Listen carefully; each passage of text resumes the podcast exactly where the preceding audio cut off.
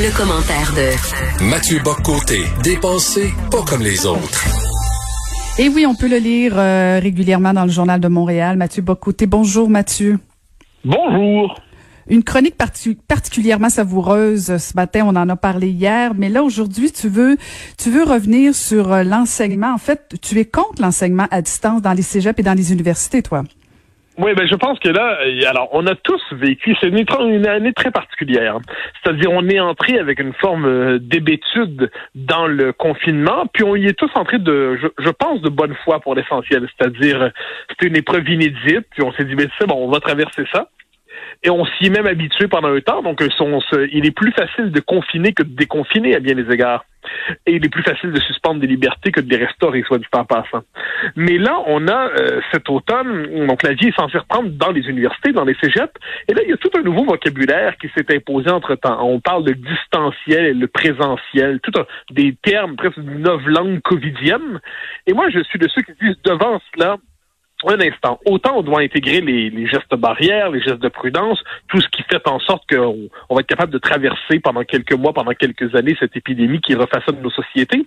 Mais à un moment donné, l'enseignement ne peut pas simplement se faire par écran interposé. La solution de la télé-université, dans ça comme ça, ça existe dans les marges comme une roue de secours, mais on ne saurait confondre la roue de secours avec la roue principale. On ne saurait confondre la béquille avec une jambe. De ce point de vue, pour enseigner véritablement, pour être capable, pour, j'ai eu le plaisir j'ai encore le plaisir d'enseigner, pour être capable de véritablement créer un lien avec des étudiants, pour être capable de véritablement les euh, toucher, pour être capable de voir dans la classe ceux qui portent en eux un désir d'aller plus loin, pour être capable de réveiller ceux qui pourraient s'endormir, mais qui pourraient se réveiller aussi si on leur donnait la bonne lecture ou le bon cours ou le bon exemple, eh bien, il faut voir ces étudiants. Et il y a eu un très bon texte qui est paru là-dessus, hier ou avant-hier, je crois, dans la presse, euh, un texte de Philippe Lorange, qui est un jeune intellectuel euh, pour qui j'ai beaucoup d'estime, qui commence à, qui publie de plus en plus, qui émerge et qui s'est, qui a plaidé pour en disant euh, il nous faut restaurer l'enseignement en classe parce que l'université c'est pas simplement une matière désincarnée, c'est un professeur et des élèves, c'est une communauté universitaire, c'est la possibilité de discuter, de parler, de réfléchir autour des questions qui sont abordées dans le cours, c'est la possibilité de nouer des liens fondamentaux. Et à moins de vouloir créer un monde complètement désocialisé où l'existence sera intégralement virtualisée, à moins de croire aussi que le confinement est définitif et que nos vies sont appelées à se dérouler pendant de longues années dans nos terriers, eh bien, il va falloir, d'une manière ou de l'autre, euh, restaurer la possibilité de l'enseignement universitaire en classe. Euh, il ajoute, Lorange, que les universités semblent presque heureuses de faire ce, ce, virage vers l'enseignement virtuel, comme si elles se délivraient d'un fardeau qui s'appelle la présence réelle des étudiants. Euh, et je crois qu'il il, vit juste à travers ça. Il y a aussi Christian Saint-Germain, qui est un professeur de philosophie à l'UQAM, qui avait écrit un très bon texte sur ce sujet-là euh, il y a quelques semaines aussi. Donc des voix se font entendre pour dire un instant, on ne saurait tolérer, accepter cette désincarnation de l'enseignement universitaire et de l'enseignement collégial, à moins, encore une fois, de ne plus croire à la l'idée même de ce qu'est l'université, c'est-à-dire une communauté tendue autour d'un savoir avec la possibilité d'un espace de dialogue permanent.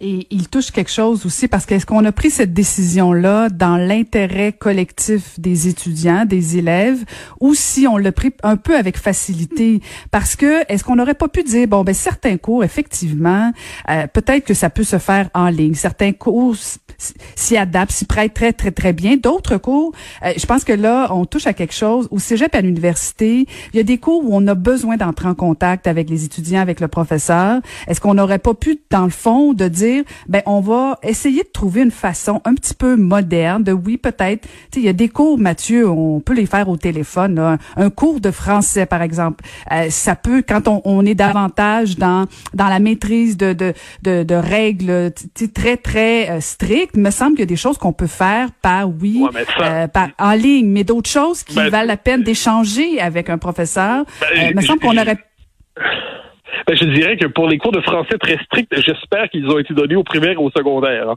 Si on, oui, oui, mais je donne un exemple. Excuse-moi, mais, je donne un exemple. Je vais donner quelques exemples des cours que j'ai donnés au fil du temps. Euh, sociologie du nationalisme, euh, société québécoise, tradition sociologique québécoise, euh, société civile et démocratie, des cours que j'ai donnés au fil du temps. D'autres cours que j'ai reçus quand j'étais au bac, bon, j'étais en philo au bac, donc c'est peut-être pas l'exemple le plus marquant, mais le cours sur Descartes, le cours sur Heidegger, les trois cours sur les trois critiques kantiennes, euh, le cours sur Hegel. Non, mais donner ça en présentiel, comme on dit, euh, pas, en présentiel, en distanciel, il y, a quelque chose là-dedans du buesque. Je pense à des cours en histoire, hein, un cours en histoire de la Nouvelle-France. bon, c'est vrai que la Nouvelle-France n'a plus bonne presse à l'université, mais imaginons qu'on soit une société normale où l'histoire du Québec aurait sa place au Québec. Euh, un cours de Nouvelle-France, un cours sur les patriotes, j'imagine un cours sur Rome, la fin de l'Empire romain, un cours de philosophie grecque. Hein, je peux donner les en sciences sociales, dans les humanités, en droit aussi, dans tous les ces domaines-là, euh, on n'est plus justement au domaine de l'enseignement du rappel des règles élémentaires du français. Euh, je sais pas, peut-être un cours sur l'usage logiciel Excel, peut-être.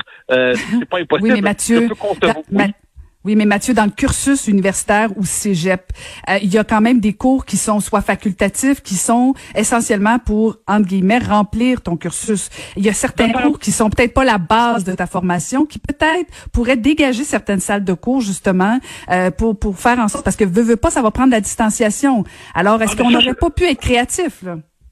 Mais paradoxalement, je dirais que les cours euh, facultatifs sont souvent les cours qui sont les plus euh, excitant pour l'âme. Hein, C'est-à-dire, euh, combien de fois j'ai vu, euh, ça on le voyait quand j'étais en philo, des étudiants en médecine ou en droit qui s'inscrivaient au cours de métaphysique. Je me rappelle un cours de métaphysique, le cours d'introduction à la métaphysique avec un professeur qui était tout à fait théâtral, tout à fait brillant, Jean Grondin, qui est un professeur d'exception, tout à fait remarquable.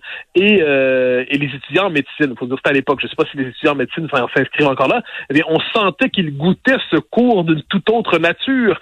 Je, moi, j'ai tendance à croire que les cours supplémentaires, les cours euh, hors circuit, hors programme sont quelquefois les plus euh, stimulants euh, existentiellement. Donc, je ensuite il y a des considérations pratiques, c'est-à-dire ben, il faut la distanciation, très bien. il faut peut-être réaménager les horaires. Très bien. Faut peut-être les étaler davantage. Faut peut-être rajouter quelques semaines à la session. Très bien.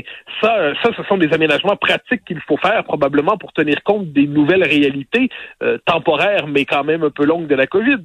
Mais, mais on ne peut pas ensuite euh, la, solution de facilité. Je reprends ta formule qui me semble très bonne. Bon, mais on va faire tous les cours virtuellement, ça va mieux se passer comme ça. Comme si, ça c'est pas nouveau, hein, parce qu'il faut dire que une partie du corps du corps universitaire, du corps, enseignant, il faut le dire, c'est comme un petit secret dans le milieu, mais n'aime plus enseigner. Euh, l'enseignement est délégué souvent à l'université aux chargés de cours. Euh, c'est délégué à des chargés de cours qui euh, font leur thèse en même temps ou ils font carrière de chargés de cours à peu près. Et souvent, les professeurs cherchent à se dérober, se délivrer de l'enseignement, alors que c'est pourtant central. Inversement, je précise qu'au cégep, on trouve souvent là des enseignants qui ont la vocation théâtrale de l'enseignement. Moi, j'ai toujours cru qu'il y a un lien intime entre l'enseignement et le théâtre. C'est fondamental, mais j'y reviens. Euh, j'ai l'impression qu'une partie du système universitaire est heureuse de se délivrer de cette de ce fardeau des temps anciens, de ce côté vieux monde et peut-être même réactionnaire que serait l'enseignement face à face, l'enseignement, euh, comme on le cours magistral. Hein. faut voir, il y a toute une guerre qui a été menée contre le cours magistral au cours des dernières années, des, dernières décennies. Pourtant, le cours magistral, c'est le cours le plus fondamental qui soit. C'est le maître devant la classe qui a un savoir et qui le transmet devant des étudiants qui, au contact de ce savoir, n'accumulent pas simplement des connaissances, mais peuvent avoir accès à quelque chose qui les dépasse, qui les permet de se dépasser eux-mêmes. Encore une fois, je dis c'est surtout vrai dans les sciences sociales, les sciences humaines, euh, parce que là, c'est un savoir très particulier. Euh, pas une science, hein, loin de là souvent, mais euh, un savoir très particulier. Et là, si on considère que tout ça, finalement, ce sont les, c'est l'ancien monde. Et là, il faut se jeter dans l'enthousiasme, dans les passions technologiques nouvelles. Hein? on se jette dans les écrans et puis on virtualise encore plus l'existence.